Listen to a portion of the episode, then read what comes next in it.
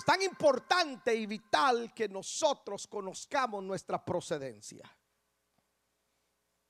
Esta prédica a usted le tiene que despertar algo en su interior.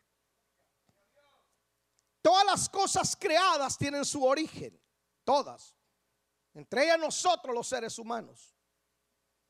Desconocer nuestro origen nos llevará a vivir una vida confusa, una vida sin identidad y con una autoestima baja. Si yo ignoro de dónde vengo, yo no sabré hacia dónde voy, ni tampoco sabré quién soy, ni dónde estoy parado. Eso yo lo conozco cuando yo sé mi procedencia, de dónde vengo. Si yo ignoro mi procedencia o una persona que ignora su procedencia, se vuelve incapaz e inseguro.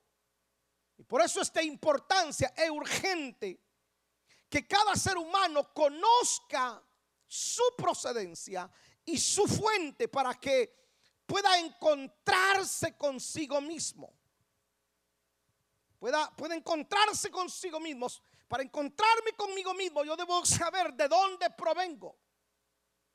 La teoría de Carlos Darwin, hace muchos años, Carlos Darwin decía que nosotros provenimos del mono. Será la teoría de Carlos Darwin. El tema es que los monos siguen siendo changos, siguen siendo monos, no evolucionaron. Y el ser humano ha evolucionado. La otra teoría es la teoría del Big Bang. La molécula que tiene su explosión porque choca con la energía y de ahí provienen todas las cosas. Y, bueno, uno dice bien. Pero entonces la pregunta sería, ¿de dónde salió esa molécula? ¿Quién está detrás de esa molécula? Y nos toparemos siempre que todo fue creado por alguien. Todo fue creado por alguien. Ahora, como cristiano, nuestro fundamento es la palabra de Dios, la Biblia. Y ella afirma que el creador de todas las cosas es Dios. Gracias por lo que están despiertos. La Biblia afirma, la Biblia dice, la Biblia afirma que el creador de todas las cosas es Dios. Todo. Mire lo que dice Juan 1.1. Estos versos que le voy a leer a usted son, pudiéramos decir, el fundamento de, de, lo escritural, el fundamento de que Dios está detrás de todo. Dice Juan 1.1, en el principio era el verbo y el verbo era con Dios. Y el verbo era Dios. Este era en el principio con Dios. Verso 3, ¿lo lee usted conmigo? Léalo fuerte. Oh, wow, wow, wow. Espera, espera, espera, espera. ¿Qué dice su Biblia? Todas las cosas por Él fueron hechas. Y sin Él nada de lo que ha sido hecho fue hecho. Todas las cosas, todas las cosas por Él fueron hechas. Todas las cosas por Él fueron hechas. Entonces Pablo confirma esto cuando en Colosenses capítulo 1, verso 15, que este es un verso que a mí me, me estremece, me impacta. Colosenses 1.15 dice, Él es la imagen del Dios invisible, el primogénito de toda la creación. Ponle atención a esto. Pues. Porque en Él fueron creadas todas las cosas porque en Él fueron creadas todas las cosas. Las que hay en los cielos, las que hay en la tierra, visibles e invisibles. Sean tronos, sean dominios, sean principados, sean potestades. Todo fue creado por medio de Él y para Él.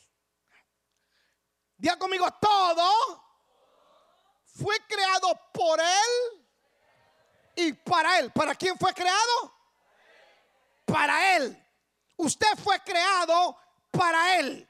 Sus hijos no fueron creados para el pecado, para la droga, para el alcohol, para el infierno, para el mundo. No, no, no, no. Sus hijos, su familia, todo fue creado para Él. Le pertenece a Él. Es de Él. Vamos, diga conmigo, mi familia es de Él. Todo fue creado para Él. Por eso Él dice, para alabanza de mi gloria los he creado.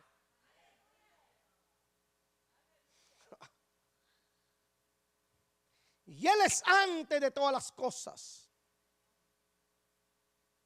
Y todas las cosas en Él subsisten. Ahora mire pues, esto es, fascinante, maravilloso. Entre estas dos o tres semanas yo le enseñaré justamente su procedencia para que usted deje de andar padeciendo de baja autoestima. Después de, después de estas dos enseñanzas o prédicas, le prometo que aquellos que dicen yo no soy nadie, yo no valgo nada, es que no tengo un apellido tal, si me diera tanto, si mi color fuera tanto. No, no, no, a partir de esta enseñanza usted sabrá que usted tiene una procedencia. Ahora, cada cosa creada por Dios partió de algo, en eso estamos claros. Entonces, cuando Dios decide crear los cielos y la tierra, la materia prima que Dios utilizó fue la nada, porque no había nada. Usted lee Génesis capítulo 1. En Génesis capítulo 1 encontramos, dice, en el principio creó Dios los cielos y la tierra. En el principio creó Dios los cielos y la tierra. En el verso 3 dice, y dijo Dios sea la luz, y fue la luz. Todo el cielo y la tierra fueron creados de la nada. La materia prima que Dios toma para crear los cielos y la tierra es la nada que topa con la palabra. O sea, la palabra toma la nada y le da vida a lo que no existe. Dice Hebreos 11:3. Por la fe entendemos haber sido constituidos el universo por la palabra de Dios. De modo que lo que no se ve fue hecho de lo que no se veía por la palabra de Dios. Pero la materia prima era la nada. Esto es impresionante. O sea, usted, basado en este verso, puede crear cosas de la nada. Ah, tremendo, ¿no? Por eso la escritura dice que llamemos las cosas que no son como si fuesen.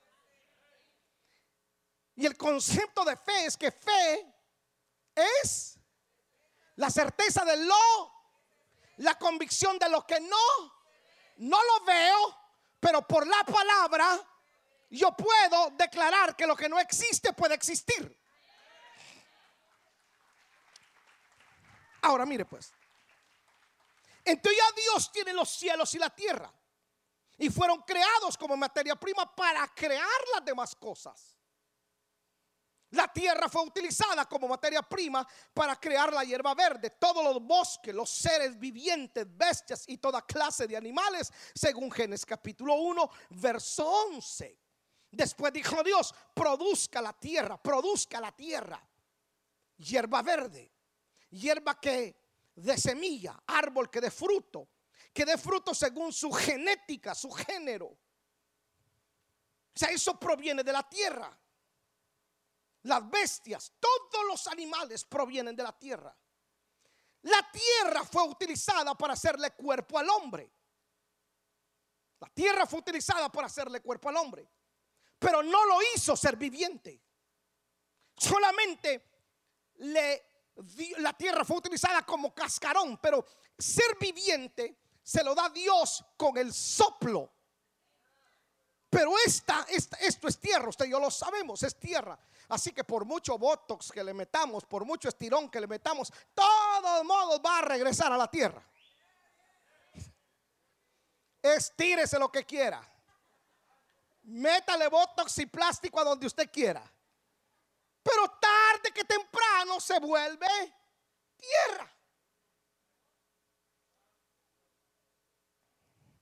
Eh, Está muy interesante. Los cielos produjeron las grandes lumbreras. Las aguas produjeron los peces del mar y los monstruos marinos. Ahora, pero cuando Dios decide crear al hombre, la materia prima que Dios utiliza la saca de él mismo. Y esto es interesante. Porque en Génesis capítulo 1, verso 26, mire lo que dice.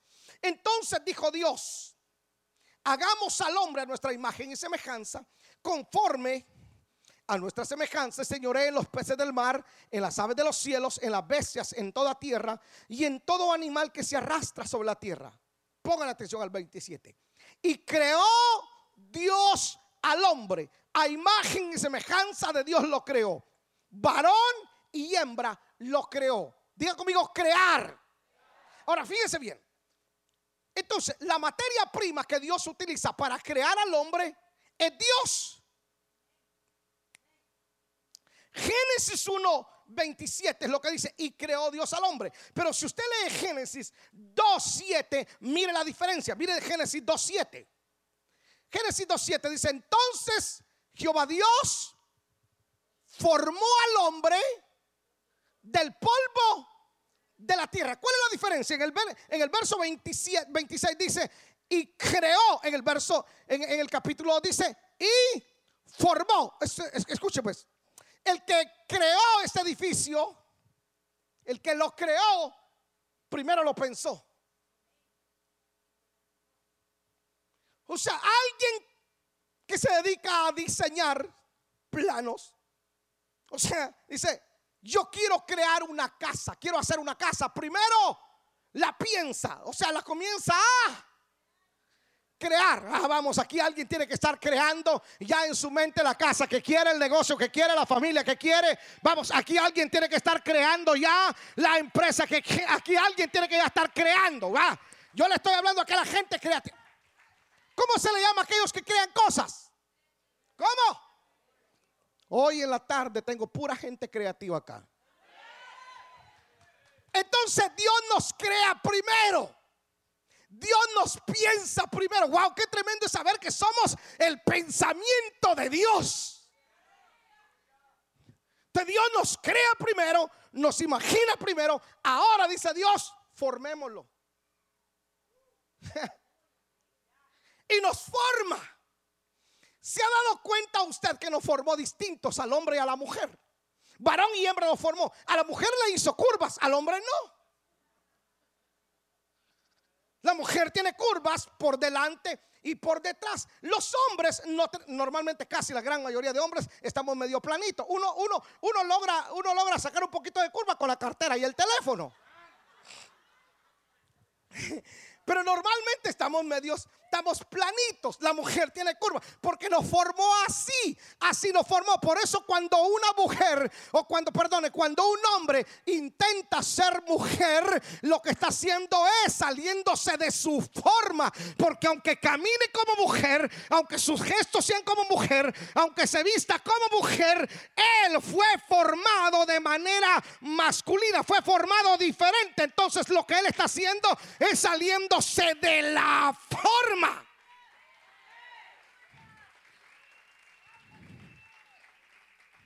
Por eso la mujer, aunque camine como hombre, aunque se vista como hombre, aunque se aplane los senos para verse como hombre, en algún momento esa mujer va a tener que ir donde el ginecólogo y le van a decir son quistes de útero, de ovarios. Por eso el hombre en algún momento, aunque se vista de mujer, aunque camine como mujer, aunque se haya cortado su parte masculina y se haya puesto parte femenina, en algún momento va a tener que ir donde el urólogo y le van a decir cáncer de próstata.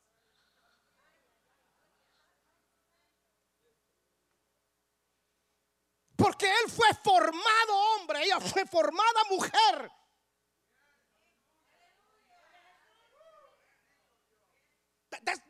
Eso, es poderoso. Esto es impresionante. Saber que Dios me formó. Dios me dio a mí el, el, tamaño que tengo, el color de pelo, el color de ojos que tengo, es idea de Dios. Usted es la idea de Dios. Usted es la creación perfecta de Dios. No hay nada mal hecho en usted. No, no hay nada mal hecho, en serio. Señores, partiendo de esto, no hay gente fea. Gente mal arreglada es otra cosa, pero feo no. Una mujer ve a un, una mujer ve a un hombre y dice, ay, qué feo, uy, Dios, qué feo. ¿Quién se puede fijar en eso tan feo? De repente pasa uno por ahí, uy, qué hermoso, qué guapo, qué bello, y se termina enamorando. Todo es, sáquenla de aquí.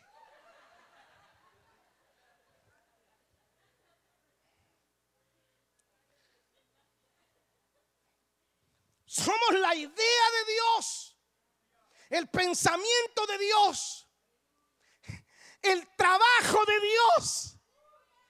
No sé si usted se está motivando con eso. El resto, si no le bendice a usted, hermano, no sé, me quedo con los de la mañana. Porque los de la mañana se volvieron locos con esto. Imagen y semejanza. Mire, imagen del hebreo se utiliza la palabra tselén. Selén significa parecido, figura, representativa, apariencia, estatua o copia. Miren cuando dice, hagámosle a, nuestra imagen, está diciendo, hagamos una copia de nosotros. A usted lo mira alguien y dice, oh Dios mío, es que sos la copia de tu mamá, sos la copia de tu papá. Usted dice, pero es que estás igual, eh, eh, oh, los ojos no cambiaron. Lo pueden dejar de ver 20 años si lo miran usted dice, sos la copia de él o de ella. Eso es genético. Usted es la copia de sus ancestros. Usted es la copia de Dios. Imagen es copia.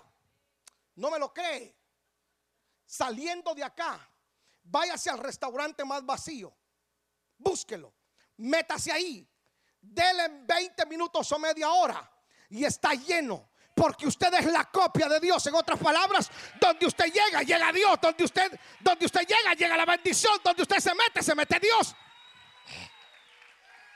Por eso usted, mire, por eso algunos oran de manera equivocada. Algunos dicen, Dios bendíceme. Esa oración es equivocada. Yo no oro para que Dios me bendiga. Yo soy bendito. Me ha bendecido con toda bendición espiritual. Soy bendito en la ciudad, soy bendito en el campo, soy bendito en Estados Unidos, soy bendito en Venezuela, soy bendito en México, soy bendito a donde usted vaya. Usted es bendito. Los brujos, los hechiceros le pueden tirar cuanta maldición a usted puede. ¿Cómo pueden maldecir al bendito de Dios.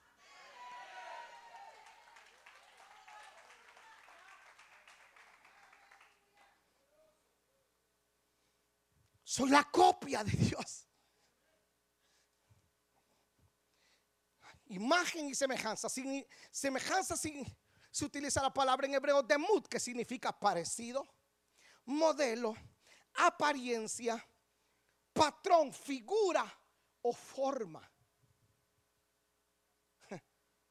Entonces Génesis 2.7 dice que Dios le hizo cuerpo al hombre, le hizo cuerpo del polvo de la tierra. ¿Por qué razón? Porque, el, porque para vivir y funcionar en un mundo físico, o sea, por legalidad usted tenía que tener un cuerpo físico.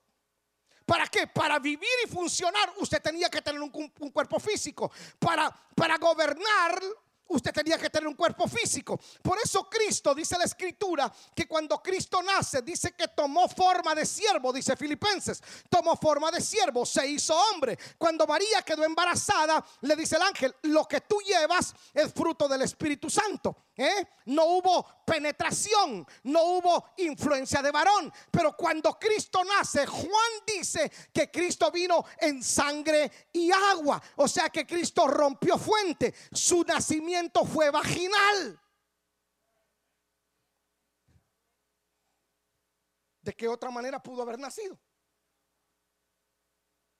¿Ah? Tuvo que haber rompido fuente. ¿Por qué razón? Porque Cristo tenía que venir en legalidad. Él necesitaba un cuerpo físico para operar en este mundo. Entonces no existe nadie ilegal en esta tierra.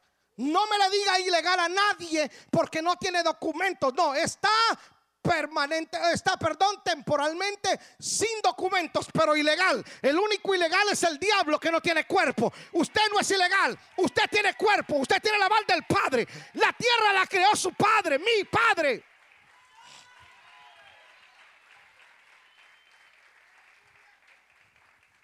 El único ilegal es el diablo. Por eso el diablo siempre anda buscando un cuerpo donde entrar. Porque él no tiene cuerpo, es un espíritu. Los demonios son espíritus.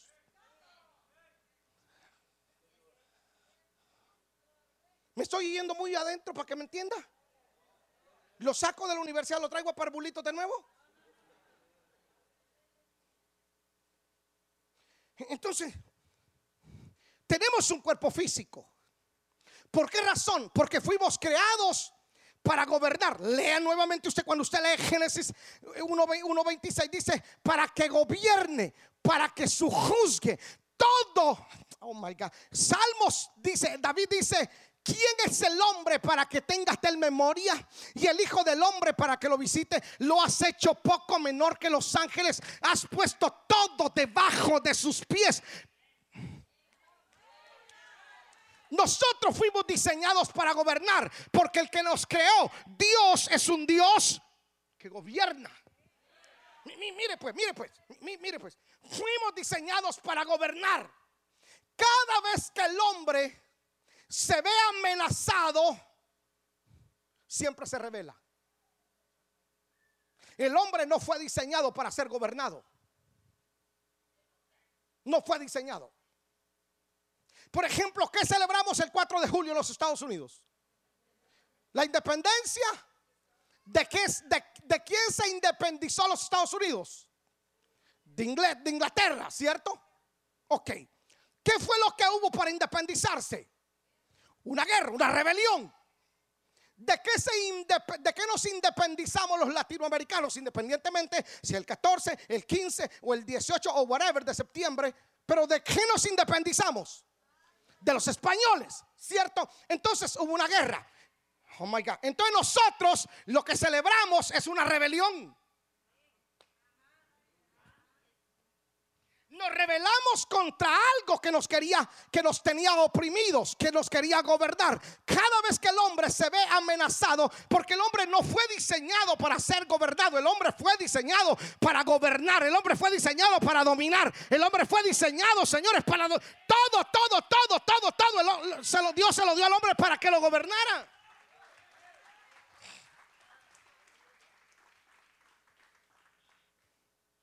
¿Contra qué se, ha revelado el hombre?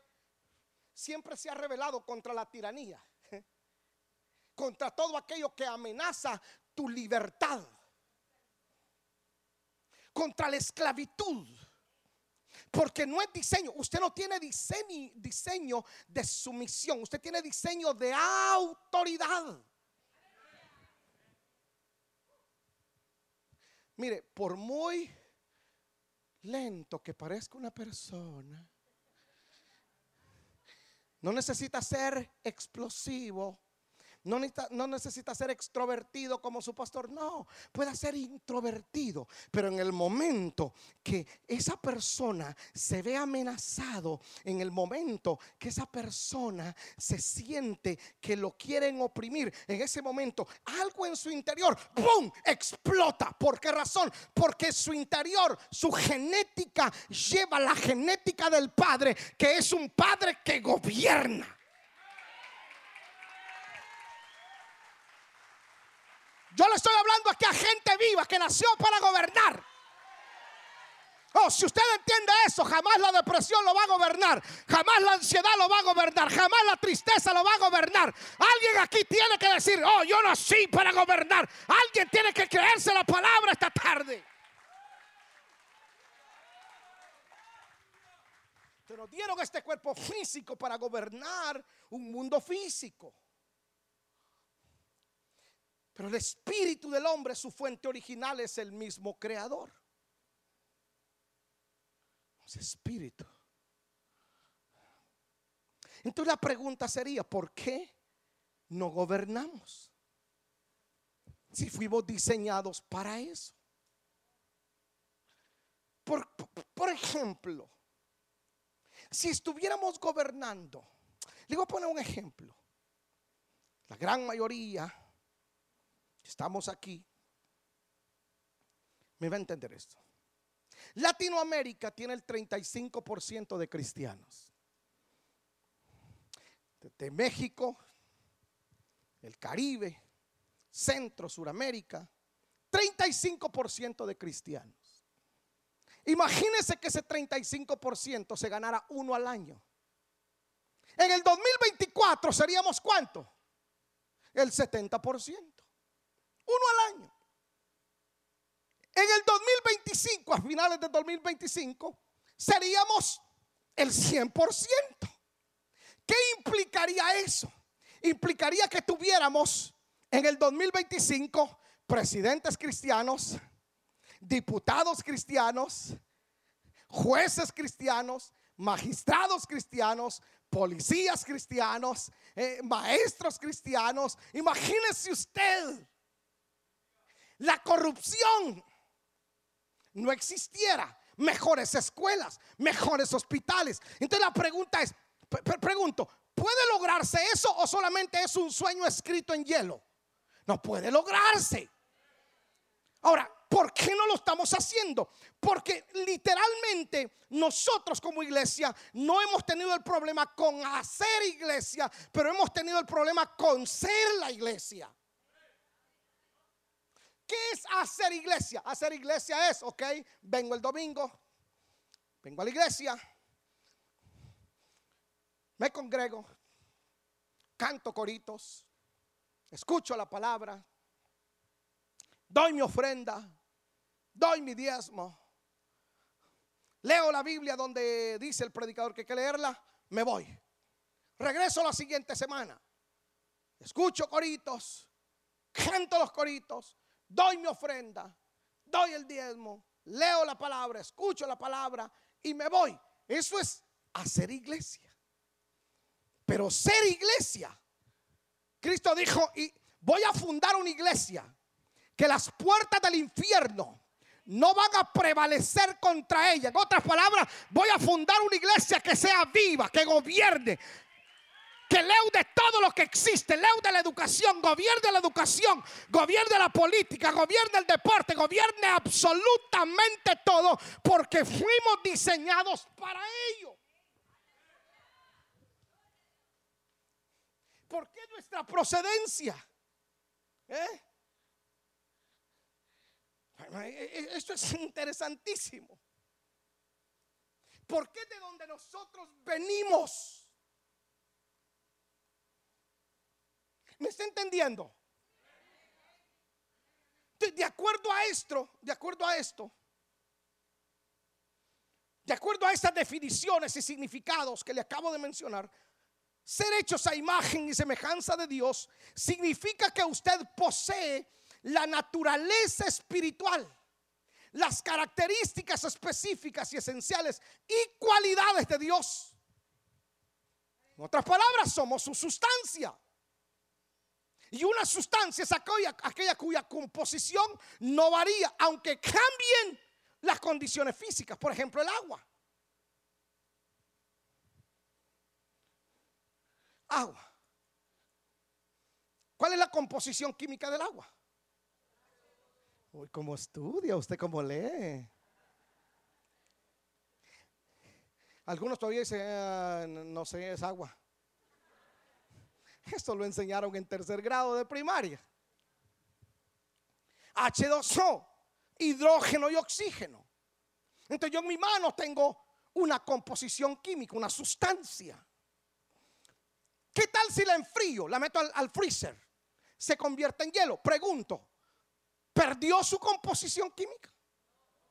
Sigue siendo H2O, fría, pero sigue siendo la misma. Ok, ¿qué tal si la caliento? Pierde su composición química? No, sigue siendo H2O. dosó su composición química no cambia. Nosotros somos la sustancia de Dios. ¿Cómo está? ¿Cómo así? Escuche, ¿cómo así? Si está frío, sigue siendo la sustancia de Dios. Si está caliente, sigue siendo la sustancia de Dios. Ok, ok, ok, ok. Se la planteo de esta manera. Viene usted un día y dice, ya no quiero ir a la iglesia. Ya estoy harto de servirle a Cristo. Me voy al mundo y voy a ir a pecar. Y se va a pecar usted. Y peca.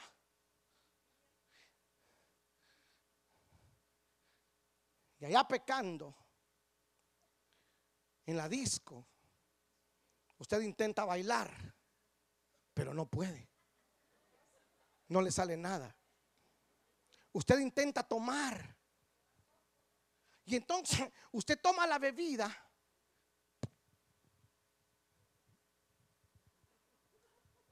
No puede tomar, le da pena. Intenta fumar y le tiembla la mano. Y hay algo en su interior que le dice, no, no, tú no eres de aquí. E, este no es tu lugar. Y usted está incómodo. Algunos le llaman conciencia. No, no es conciencia. Es el Espíritu Santo que está ahí con usted, trabajando en usted. Y no lo va a dejar tranquilo hasta que lo traiga de regreso. Uy, pastor, entonces puedo ir a pecar. Vaya. Las consecuencias no se las quita. El hijo pródigo se fue y pecó, sí, ¿verdad? Y pecó bien. Dice la escritura que pecó, estuvo perdidamente, o sea, pecó. Algunos ni para pecar sirven. Ese pecó bien. Pregunto, ¿lo buscó el padre? ¿Usted encuentra en la Biblia que el padre fue y lo buscó? No. No, no lo buscó. ¿Quién regresó? Déjeme un segundo. ¿Cómo se fue el de la casa? Con dinero, bien vestido, bien oloroso, bien hermoso. La gente, mírese usted. Wow, usted está hermoso.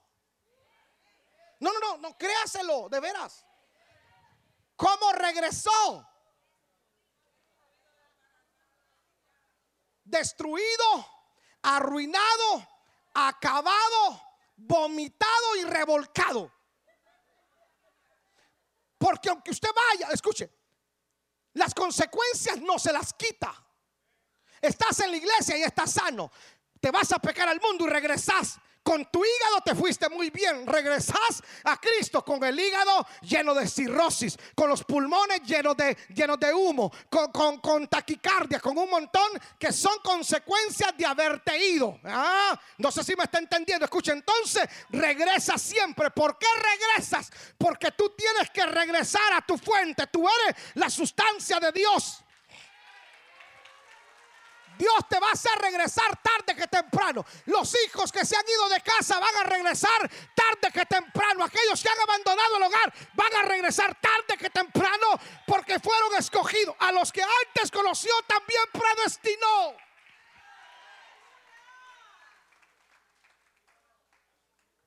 A los que antes conoció también predestinó. Lo va a traer y va a venir porque es de Él.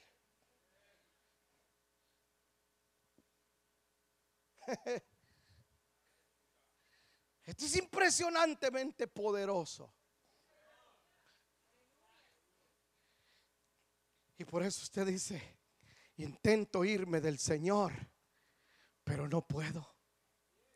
Quiero abandonarlo, pero no puedo no tengo valor para hacerlo. Y entonces usted está posiblemente triste y deja de orar y usted se enfría un poquito. Pero no pierde su composición. Frío, pero está aquí. Pastor, es que estoy frío y no me dan ganas de ver. Mire, de estar frío en la casa, mejor esté frío en la, iglesia. Da lo mismo, véngase. Tarde que temprano, ese hielo, eso que se ha convertido en un témpano, va cerca del fuego, se va a ir derritiendo. Y entonces va a comenzar a llorar. Y entonces va a comenzar a levantar las manos. Y entonces va a comenzar a tener vida. Porque es imposible que usted se pueda alejar de su fuente, que usted se pueda alejar de aquel que lo creó, de aquel que dice, yo lo formé.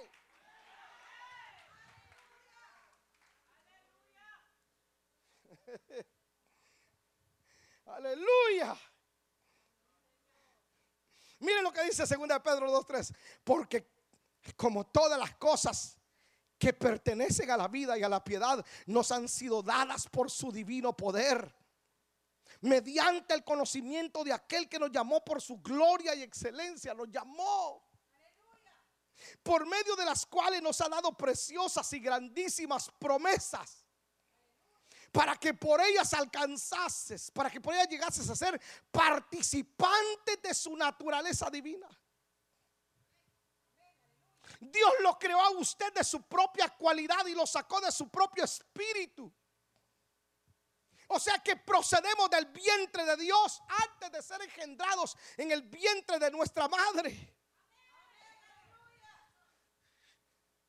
Antes de que Dios estuviéramos en el vientre, antes de estar en el vientre de nuestra madre, estuvimos en el vientre de Dios.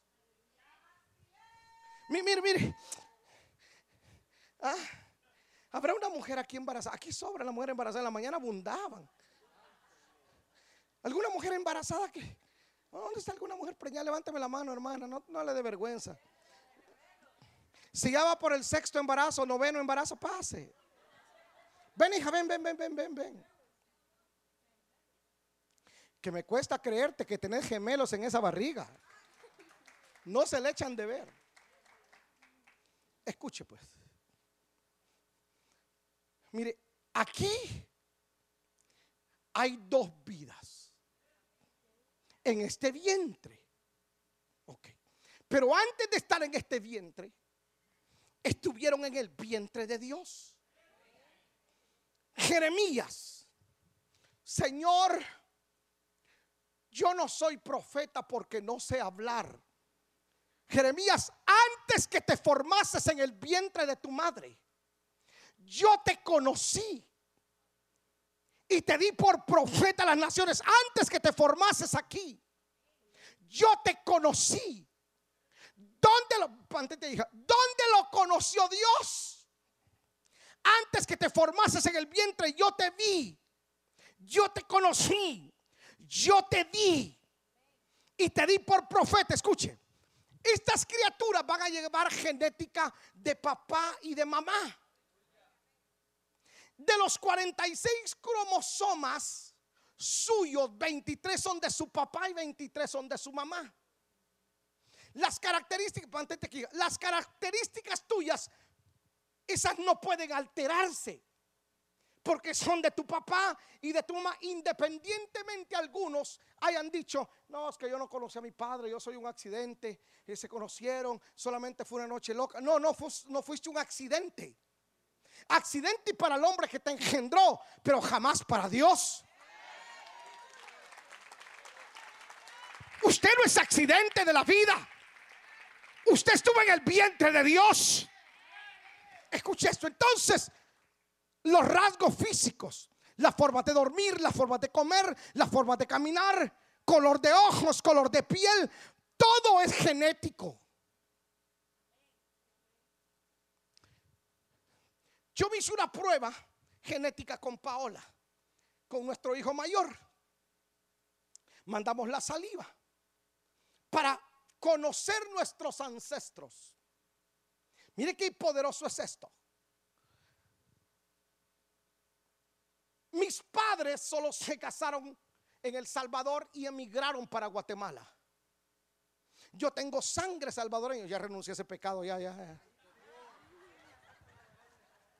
Ya, ya, me sacudí eso, ya, ya. Pero, pero yo nací en Guatemala. Yo nací en Guatemala. Me hice la prueba con mi esposa. Y entonces dice, señor Eli, usted tiene 5% judío. Usted también lo tiene. 100%. Hágase la prueba. Todos los latinoamericanos tenemos, tenemos algún por ciento judío. ¿Por qué razón? Porque los Recuerde que los judíos estaban presos en España. La reina, esto es historia, por favor, alguien tiene que conocer historia. La reina, la reina Isabel los mete a, las carabelas con Cristóbal Colón porque se tenía la, idea de que el, mar era cuadrado, el mundo era cuadrado, iban a llegar a un lugar, se iban a ir de pique, se iban a morir. La reina de, de España dice que se vayan estos y que se mueran. No, llegaron a las Américas y entonces allí pasó lo que pasó. Ahí comenzó el saqueo, no la conquista, el saqueo, el robo. Ojalá algún español no me esté viendo. Ok. Entonces dice, Señor, usted tiene 5% judío. Tiene, ponle eso. Tiene 47% salvadoreño. Y uno dice, ¿de dónde ellos supieron que mis ancestros emigraron del Salvador a Guatemala si yo solo envié la saliva? Porque eso es genético, está ahí. Tiene tanto por ciento maya. O sea, mire, todo me lo, sacó ahí. Eso es genético, la genética de mi padre. Eso yo lo heredé de mi papá, de mi mamá. Yo tengo, fíjese, yo tengo una verruga aquí, que mi papá la tenía aquí, que Josué la tiene aquí. Es genético. Y Josué está idéntico a mí en todo. Come, corre. Es exagerado. Yo tengo un tercer pezón. Solo los sabios tenemos eso, los demás tienen dos. Tengo un tercer pezón. Lo tiene Eli, pero no tiene la verruga, pero lo tiene Eli. ¿Por qué? Porque es genético. Lo tiene Jonathan, pero no tiene la verruga, porque es genético. Eso es inalterable. Tú puedes quitarte el apellido, claro que te puedes quitar el López. Ve a la corte y dice: Yo no quiero ser López, quítatelo. Ve a la corte y te lo quitas. Pero ¿cómo te quitas los genes de estos dos? Señores, quítenme el apellido también. También quiero que me quiten la genética. Están diciendo, no, no podemos. Usted seguirá siendo trompuda igual que su papá. Bravucona igual que su mamá. Porque está aquí. Pongan atención, le estoy, le, estoy, le estoy enseñando algo poderoso para que usted deje de andar padeciendo de ansiedad, de depresión. Ay, escucha, eso es genético. Ahora, si nosotros genéticamente hablando, un cuerpo, tenemos eso es genético, lo espiritual, nuestro espíritu tiene una genética. No digas que eres niño. Antes que te formaste, te di como profeta a las naciones. A los que antes conoció, también predestinó. Me conoció antes. ¿Dónde me conoció? En el vientre de Dios. Me dio cuerpo, pero yo ya era espíritu. Te tengo la genética divina, tengo la genética humana. Oh my God, esto es impresionante. Gracias. Usted es más espiritual de lo que usted se imagina. ¿Por qué? Porque esa es su fuente. ¿Ah? ¿Se dieron cuenta ustedes cuando López Obrador ganó? Que de España le enviaron el acta de nacimiento de su bisabuelo. Ahí está. Tus ancestros, ahí está, eso genético, pero lo espiritual, eso no hay registro, excepto. ¿Quieres conocer tu procedencia espiritual? Ve a los libros. ¿Ah? Por eso la escritura, David dice, mi embrión vieron tus ojos y en tu libro, y en tu libro estaban escritas todas aquellas cosas. ¿Por qué cree usted que siempre su vida desde niño siempre estuvo amenazada? ¿Por qué crees que tu vida siempre ha estado bajo amenaza? ¿Por qué razón? Porque Tú ignoras propósito, pero el diablo no. Porque el diablo conoce tu destino. Entonces el enemigo dice, mire, pues el enemigo conoce y dice, Santo Sorto, nace en El Salvador, nace todo y dice, se eh, mudará para Estados Unidos y comienza a leer todo. Va a pastorear, va a hacer misiones, vidas van a ser transformadas, vidas van a ser salvadas, matrimonios van a ser restaurados y, conoce todo propósito. Entonces el diablo dice, va a tratar de matarlo para que el propósito no se cumpla. ¿Por qué el propósito se cumple? Porque Dios jamás a ti te envió solo. Nunca. Nunca. ¿Alguna vez encontraste a tus hijos riéndose solos? Cuando estaban tiernitos. ¿Eh? Dice, ¿con quién se ríen? ¿Ah? Las ancianas decían, es que se ríe con los ángeles. No estaban equivocadas. El ángel de Jehová acampa alrededor de los que le temen y le defiende. O no decíamos nosotros, escuche, no le enseñaron a usted a decir esto, ángel de mi guarda dulce compañía.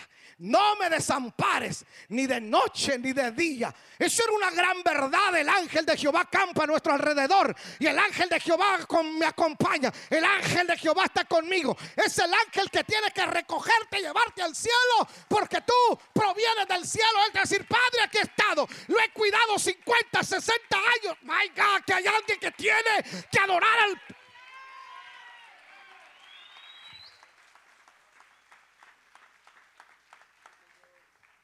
por tu procedencia. Entonces ya entiendes de dónde tú provienes. Tú no eres obra de la casualidad, no provienes del mono, no eres causa de, del Big Bang, no, tú provienes de Dios. Tu fuente Dios. ¿Ah? Entonces no me vengas a mí a decir, no soy nadie, no puedo superar esto, no puedo aguantar, ay no, esto me va a matar, ay es que la depresión, no, no, escuche, siempre le digo a alguien que está deprimido, no, no estás deprimido, estás distraído. Porque alguien, señores, que está distraído, se pasa del éxito donde tiene que salirse. Tenías que llegar al 316, pero ibas distraído. Te pasaste y te fuiste hasta la Sugarloaf.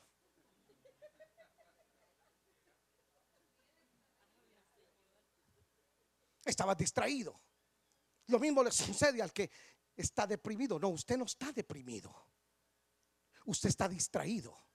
Entonces lo que necesitamos que esa persona se enfoque, puesto los ojos en el autor y consumador de la fe, no mirando a la derecha ni a la izquierda, sino al blanco. Mi procedencia provengo de Dios. La ansiedad no es parte de mí, la depresión no es parte de mí, el cáncer no es parte de mí, la diabetes no es parte de mí, la pobreza no es parte de mí, la culpa no es parte de mí, la vagancia no es parte de mí. No, no, no es parte de mí, porque yo provengo del Padre.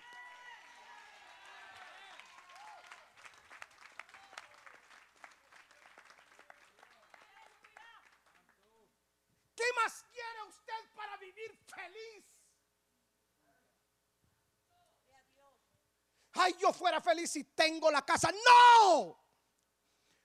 Yo soy feliz los siete días, las 24 horas, los 365. Yo no vivo bajo temor, yo vivo bajo gozo, yo no vivo bajo esclavitud, yo vivo bajo libertad, yo no vivo bajo maldición, vivo bajo bendición, porque yo provengo de la fuente, yo provengo de Dios, vengo de su vientre, vengo de su espíritu, soy un espíritu con Cristo.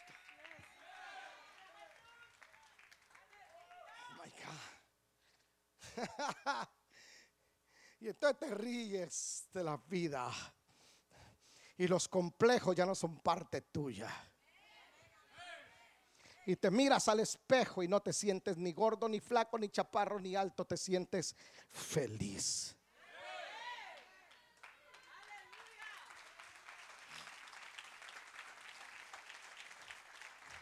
Y dejo de discutir porque no mido 5, 6, 5 por lo menos, Señor, me hubiese dejado 5, 6. Miro mi licencia y dice 5, 4.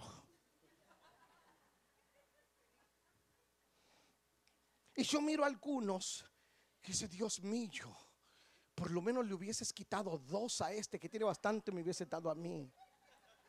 Escuche, Luego miro y dice color de piel, color de ojos. Dice, Señor, te pasaste conmigo. Me hiciste perfecto. Te hizo perfecta Dios. Te hizo perfecta Dios. Te hizo perfecto Dios. No hay error en Dios. Oh my God. No hay un solo error en Dios. Tu vida no es un error. Tu vida no es un accidente. Tu color no es un accidente. Tu tamaño no es un accidente. Todo estuvo debidamente planeado por Dios. Todo estuvo debidamente calculado. Alguien aquí puede alabar a Dios y ser feliz.